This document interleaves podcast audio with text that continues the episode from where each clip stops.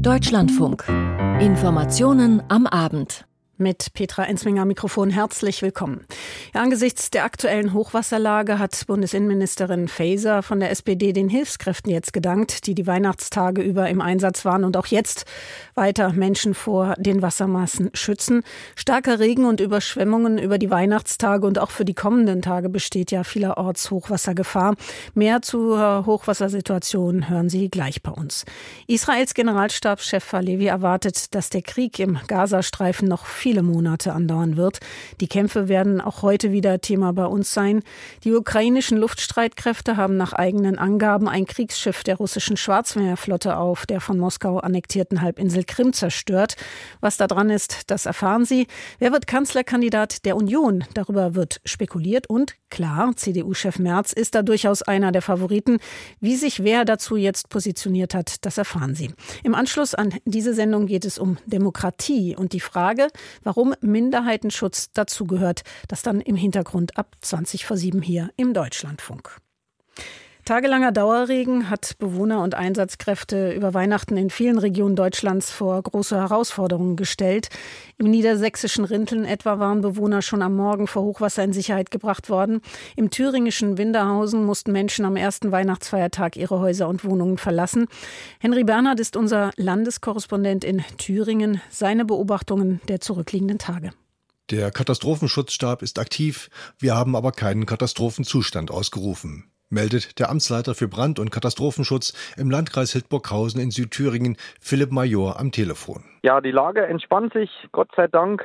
Hoffen wir jetzt einfach auf weniger Regen. Die zum Hochwasserschutz errichteten Rückhaltebecken an der Werra täten ihren Dienst. Allerdings ist eine Schleuse an der Nahe so vollgelaufen, dass der Überlauf aktiv wurde. Und dadurch konnten wir das nicht mehr regulieren und hatten eine Ortschaft, die wir stärker schützen mussten, mussten wir einen provisorischen Damm errichten durch die Feuerwehr Schleusing wurde das getätigt. Sehr kurzfristig wurde ein anderthalb Meter hoher Damm gebaut aus Paletten und Folie und somit konnte Schlimmeres verhindert werden und eine Evakuierung eines Dorfes ähm, konnte somit verhindert werden. Thüringens Umweltminister Bernhard Stengele von den Grünen, der zurzeit die Hochwassergebiete in Nord- und Südthüringen abfährt, zeigt sich von der nächtlichen Aktion begeistert. Landesbehörden, Freiwillige Feuerwehr, die lokale Wirtschaft hätten bestens kooperiert. Das Landesamt hat natürlich äh, die Daten geliefert. Dort waren die hiesige Feuerwehr mit 70 Mann gestern äh, hier in, in Schleusingen und Umgebung im Einsatz. Und dann eben Wiegandglas, die haben, äh, ich glaube, 500 Paletten zur Verfügung gestellt, die man dann mit Sandsäcken entsprechend beschwert hat und mit Plastik überzogen. Also haben alle Akteure sehr, sehr gut zusammengespielt. Entspannung also in Südthüringen. Im Norden des Landes sieht es kritischer aus. Winterhausen, ein Ortsteil von Heringen, ist vom Wasser eingeschlossen und etwa zur Hälfte evakuiert. Bis zu einem Meter hoch steht das Wasser im Ort. Strom, Telefon, Abwasser funktionieren nicht. Es sei jedoch kein Haus einsturzgefährdet. Wann die Bewohner wieder zurückkehren können, sei noch unklar, sagt der Kreisbranddirektor für Nordhausen, Daniel Kunze. Aktuell in Winterhausen steht halt noch in, in vielen, vielen Straßen das Wasser ziemlich hoch. Man kommt eigentlich mit einem normalen Pkw gar nicht durch, aufgrund der hohen Wassermengen. Der Ort ist weiterhin immer noch auch abgesperrt. Keine Autos kommen hier rein in den Ort. Die Einwohner sind immer noch angehalten, noch nicht wieder in ihre Häuser zurückzukommen. Auch in Niedersachsen, Sachsen-Anhalt, Sachsen und Nordrhein-Westfalen sorgt das Hochwasser für Anspannung. Im Landkreis Leer in Niedersachsen kämpften in der Nacht hunderte Einsatzkräfte gegen die Wassermassen. In der Gemeinde Oblingen war der Deich der Holländer Ehe an zwei Stellen gebrochen und auf 500 Metern aufgeweicht. 450 Einsatzkräfte und hunderte freiwillige Helfer konnten den Deich aber mit Sandsäcken stabilisieren. In der Gemeinde Hatten im Landkreis Oldenburg wurde ebenfalls ein Deich instabil. Für die Flussgebiete der Oker und Innerste warnten die Behörden vor einer weiteren Verschärfung der Hochwasserlage. So wird in Braunschweig am Abend mit einer Hochwasserwelle gerechnet. Im Wesergebiet und an der niedersächsischen Nordseeküste wird vor Sturmfluten gewarnt. Thüringens Umweltminister Bernhard Stengele von den Grünen sortiert das gegenwärtige Geschehen schon mal zwischen Wetter und Klima ein. Dieses Hochwasser, was jetzt ist, ist ein sogenanntes 20-jähriges, also das kann theoretisch alle 20 Jahre vorkommen. Ganz grundsätzlich treten diese Phänomene öfter auf. Und das Gute ist, dass wir durch die ganzen Klimaanpassungsmaßnahmen, durch den Hochwasserschutz, den man jetzt wirklich sehr konsequent hier in, in, Thüringen betreibt, das merkt man jetzt schon, wie gut das alles ineinander zahnt. Und natürlich sind zum Beispiel Klimaanpassungsmaßnahmen wie Renaturierung von Flüssen und so, schaffen große Retentionsbecken. Auch das entlastet es. Und anders als 13 merkt man, hier sind alle gut vorbereitet und also die ganzen Feiertage über war alles hervorragend besetzt und die Kommunikation gut. Im Frühjahr 2013 hatte Mitteldeutschland mit schweren Überschwemmungen zu kämpfen. So schlimm scheint es in diesem Jahr nicht zu kommen. Henry Bernhard war das über die Hochwasserlage in Mitteldeutschland. Schwere Unwetter sorgen auch in Teilen Australiens und Thailands für eine angespannte Lage. Wie die Situation dort ist, das schildert uns Jennifer Johnston. Bei den schweren Unwettern im Osten Australiens sind mindestens fünf Menschen ums Leben gekommen. Starker Regen, Hagel, Sturmböen. Seit Tagen toben Unwetter an der Ostküste Australiens. Im Bundesstaat Queensland ist bei rund 110.000 Haushalten der Strom ausgefallen. Der lokale Energieversorger spricht von katastrophalen Schäden an Stromleitungen. Die Schäden seien in der Größenordnung eines Zyklons. Bei einigen Haushalten werde es Tage dauern, die Stromversorgung wiederherzustellen. Allein heute gingen tausende Notrufe bei Polizei und Feuerwehr ein. An der Gold Coast kam eine 59-jährige Frau ums Leben, als sie von einem umstürzenden Baum getroffen wurde. In Victoria wurde ein Mann von einem herabfallenden Ast erschlagen. In Brisbane fand die Polizei am Abend ein neunjähriges Mädchen tot in einem Abwasserkanal. Weitere Menschen werden noch vermisst. Der australische Wetterdienst warnt für die Ostküste vor weiteren schweren Unwettern in den kommenden Tagen. Auch im Süden Thailands hat es seit Tagen schwer geregnet. Die Menschen stapfen durch knietiefes Wasser durch überflutete Straßen. In Häusern und Geschäften steht trübes braunes Wasser. Zehntausende Menschen im Süden des Landes sind betroffen. Einige Provinzen sind ganz von der Außenwelt abgeschnitten, da Verbindungsstraßen unter Wasser stehen. Einige Bahnhöfe können nicht mehr angefahren werden, da die Gleise abgesackt sind.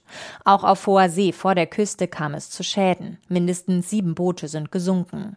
Mehrere Schulen mussten schließen. Im buddhistischen Thailand haben die Kinder derzeit nicht frei wegen Weihnachten.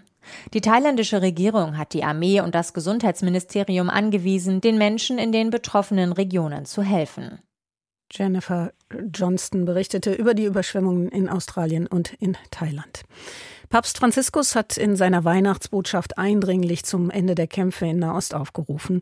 Doch danach sieht es absolut nicht aus. Israels Regierungschef Netanyahu hat angekündigt, die Militäreinsätze im Gazastreifen noch zu verstärken.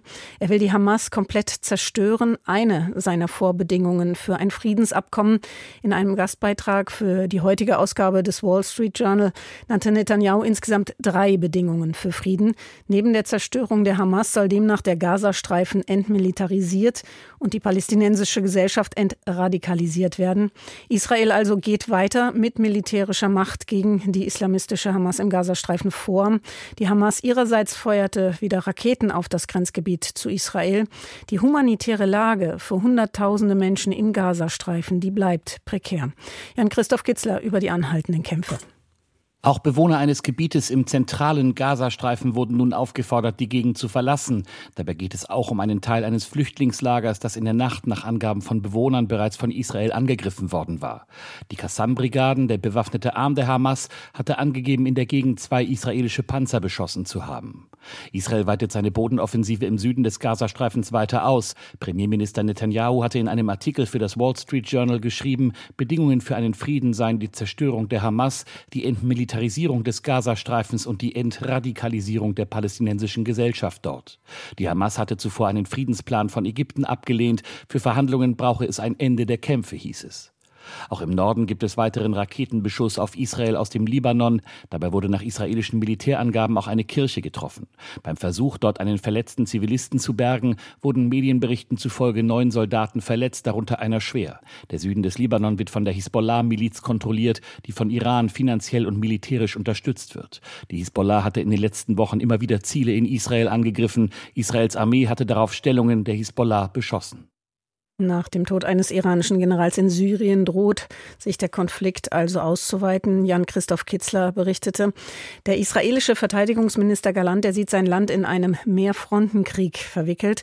In einer Sitzung der Parlamentsausschüsse für Verteidigung und Äußerung, Äußeres erklärte er heute, Israel kämpfe insgesamt an sieben Fronten. Im Gazastreifen, im Westjordanland, im Libanon, in Syrien, im Irak, im Jemen und im Iran. Und wir bleiben in der Region.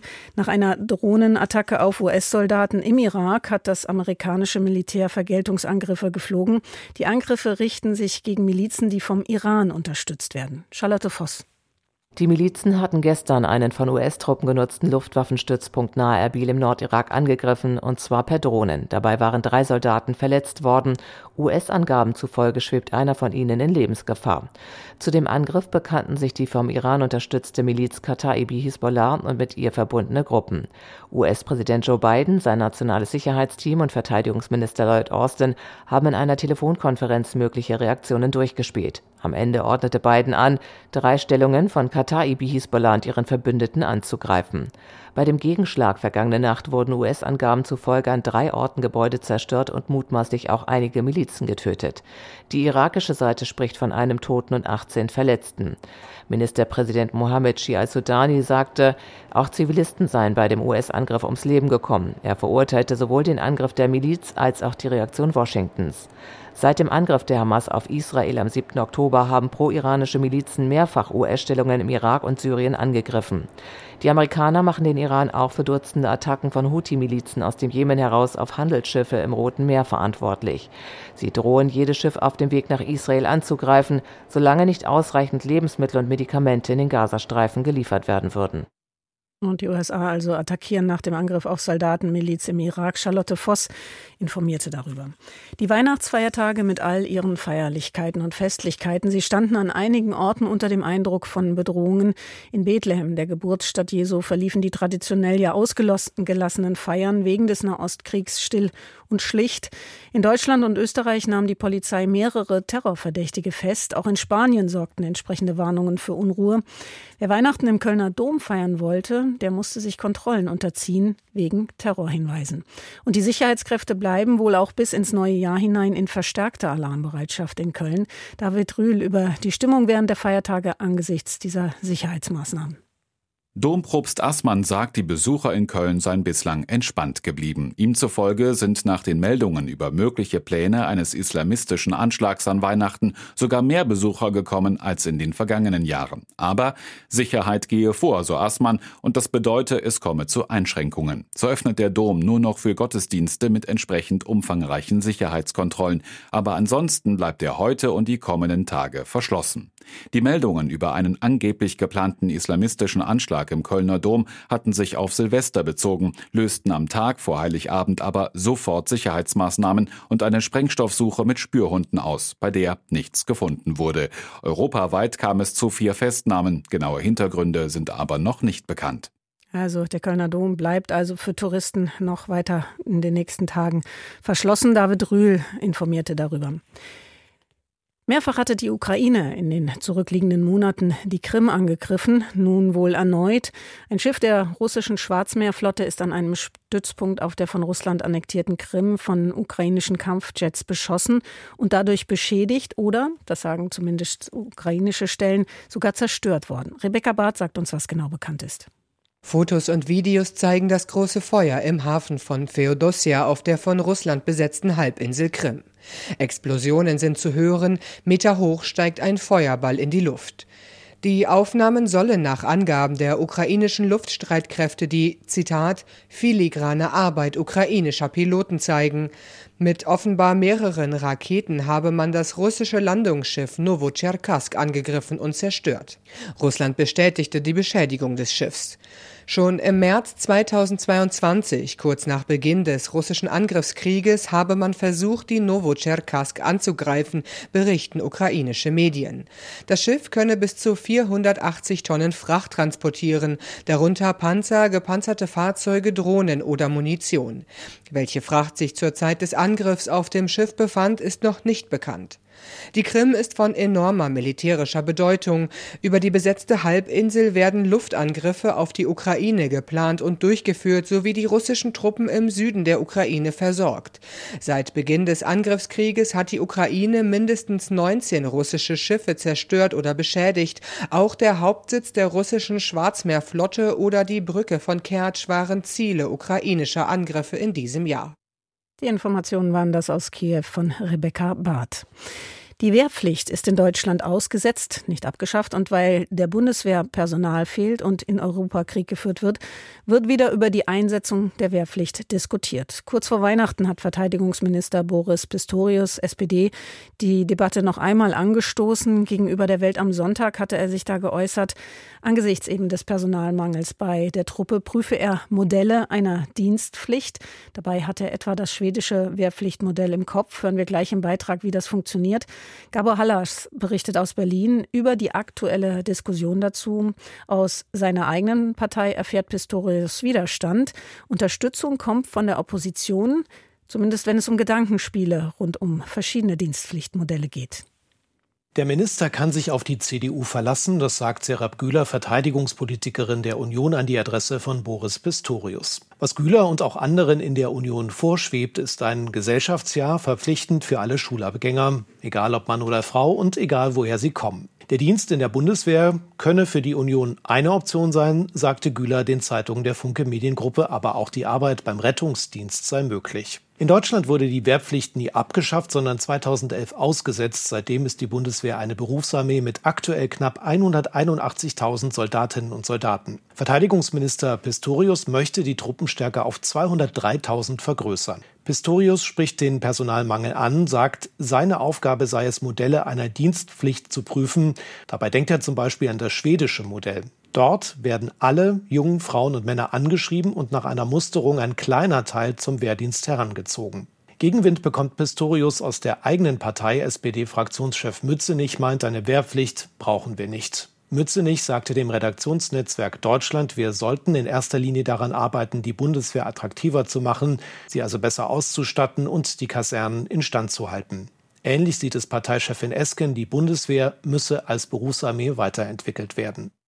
Die Debatte um Wehrpflicht und die Frage, wie das Personal in der Bundeswehr aufgestockt werden kann. Gabor Hallas war das. Das Jahr 2024 liegt vor uns und politisch gesehen sind vor allem die Landtagswahlen in Sachsen und Thüringen sowie in Brandenburg im September Ereignisse, die die politische Landschaft deutlich verändern könnten.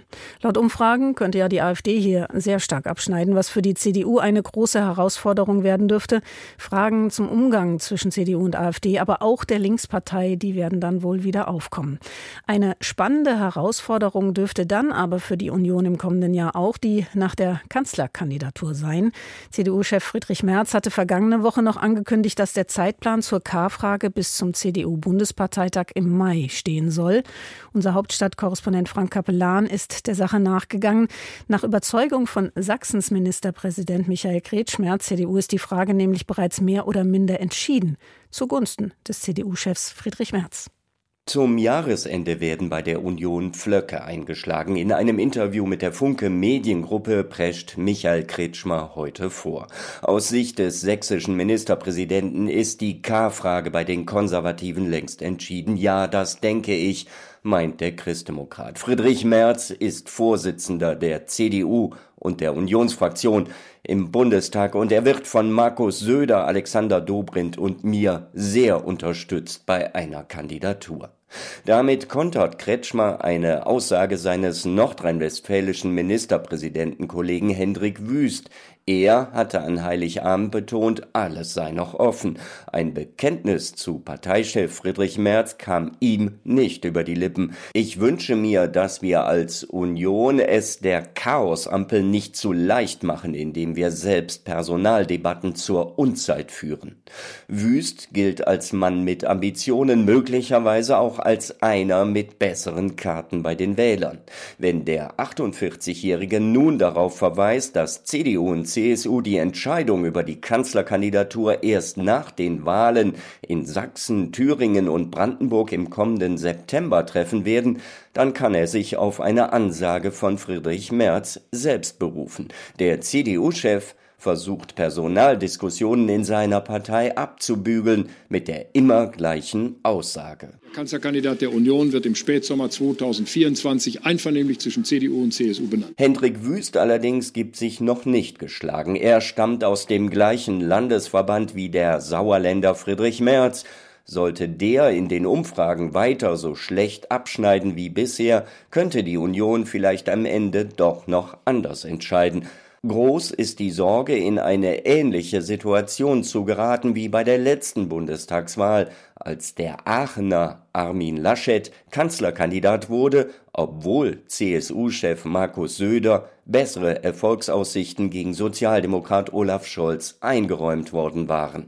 Für Hendrik Wüst steht daher fest, sowas wie 21 braucht man nicht normal und natürlich ist auch wichtig, dass die Landesverbände innerhalb der CDU dabei ein gewichtiges Wörtchen mitsprechen. Könnte sich der NRW-Landesverband also am Ende doch noch gegen den eigenen Parteichef aussprechen oder wirft Markus Söder doch noch einmal seinen Hut in den Ring?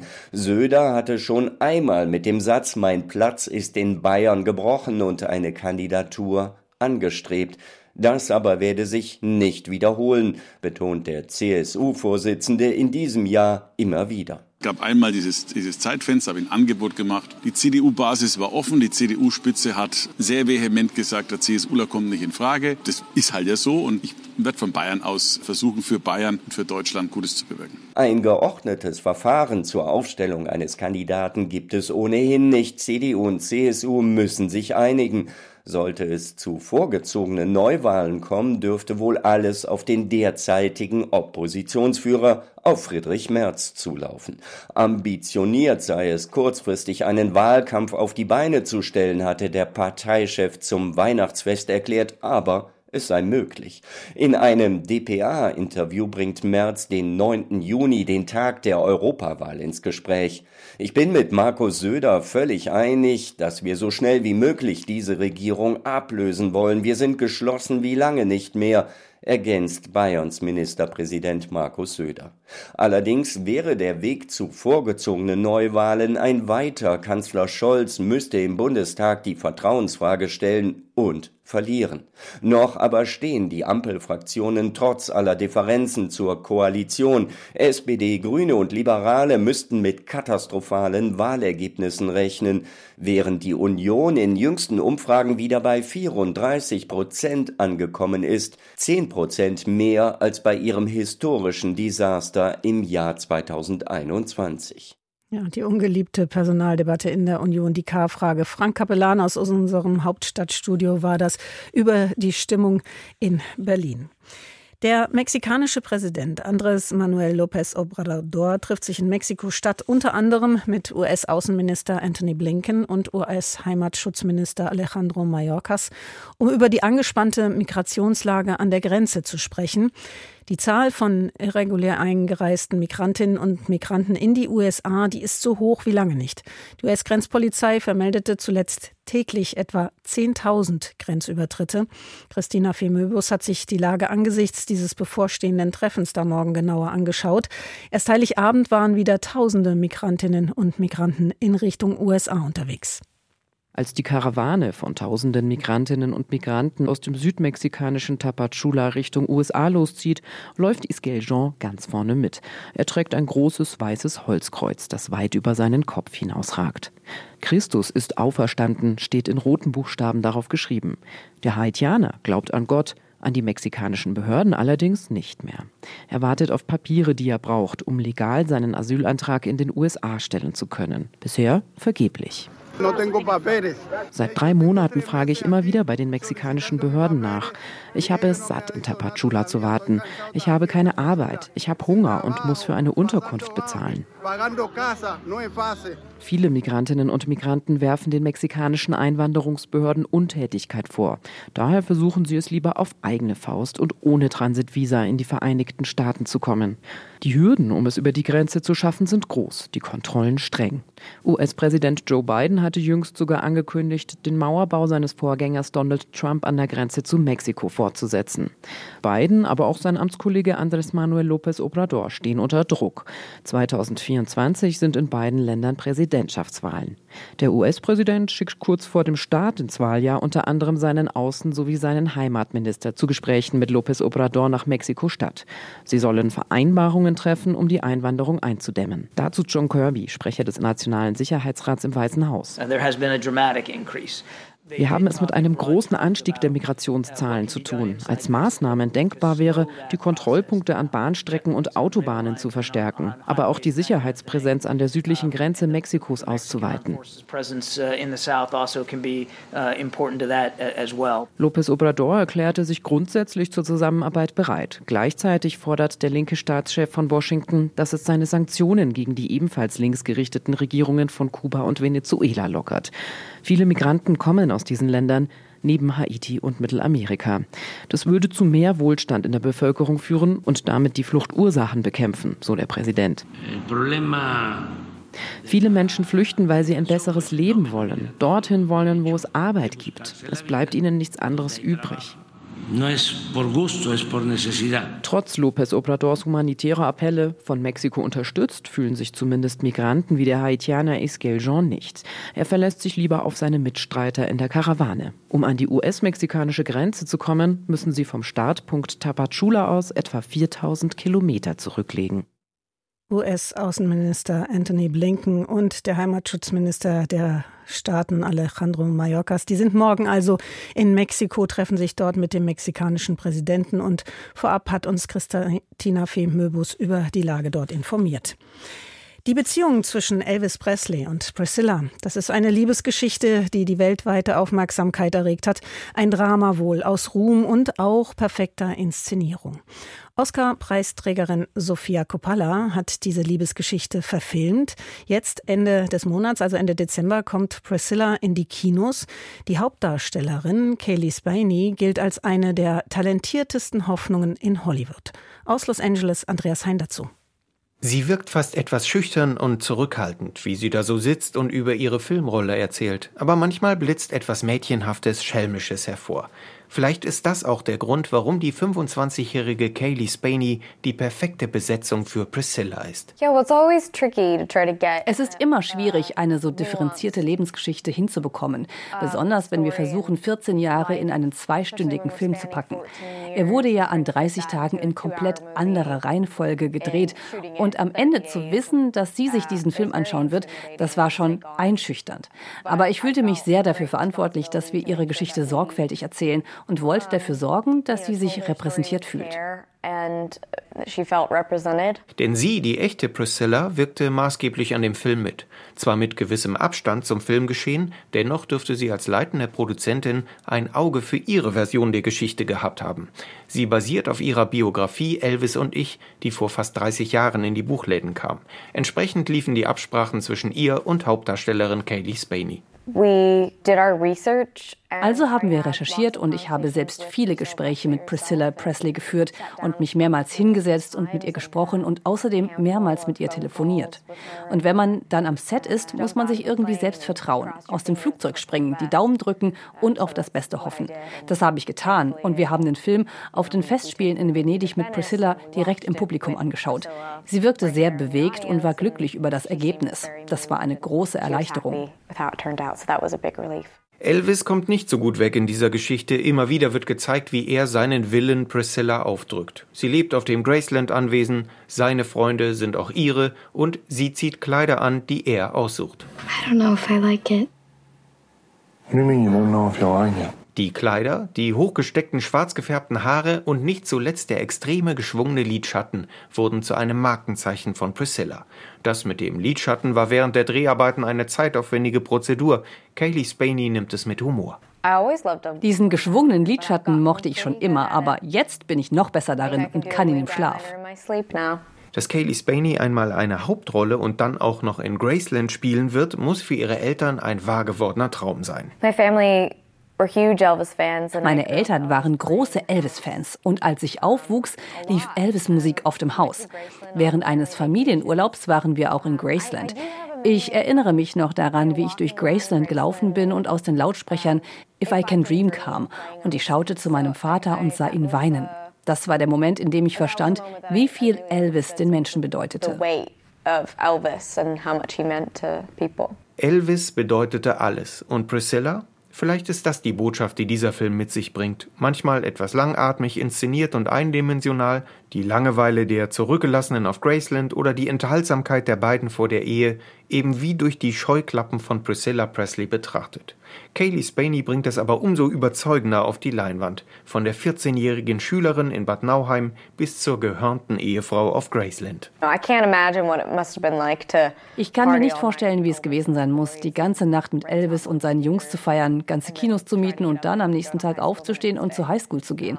Da wäre ich neugierig, wie das alles vor sich gegangen ist. Für Spaney könnte dieser Film das Sprungbrett in die nächste Liga in Hollywood sein. Die Riege der kulturverliebten und Independent-Filmemacher hat sie sowieso schon für sich gewonnen. In Venedig bekam sie die Auszeichnung als beste Schauspielerin. Jetzt ist sie auch im Gespräch für Blockbuster-Produktionen. Und mit dem Beitrag von Andreas Hein gehen diese Informationen am Abend zu Ende. Ich bin Petra Enzminger, bedanke mich bei Ihnen fürs Zu- und Hinhören und wünsche Ihnen allen noch einen angenehmen restlichen Feiertag.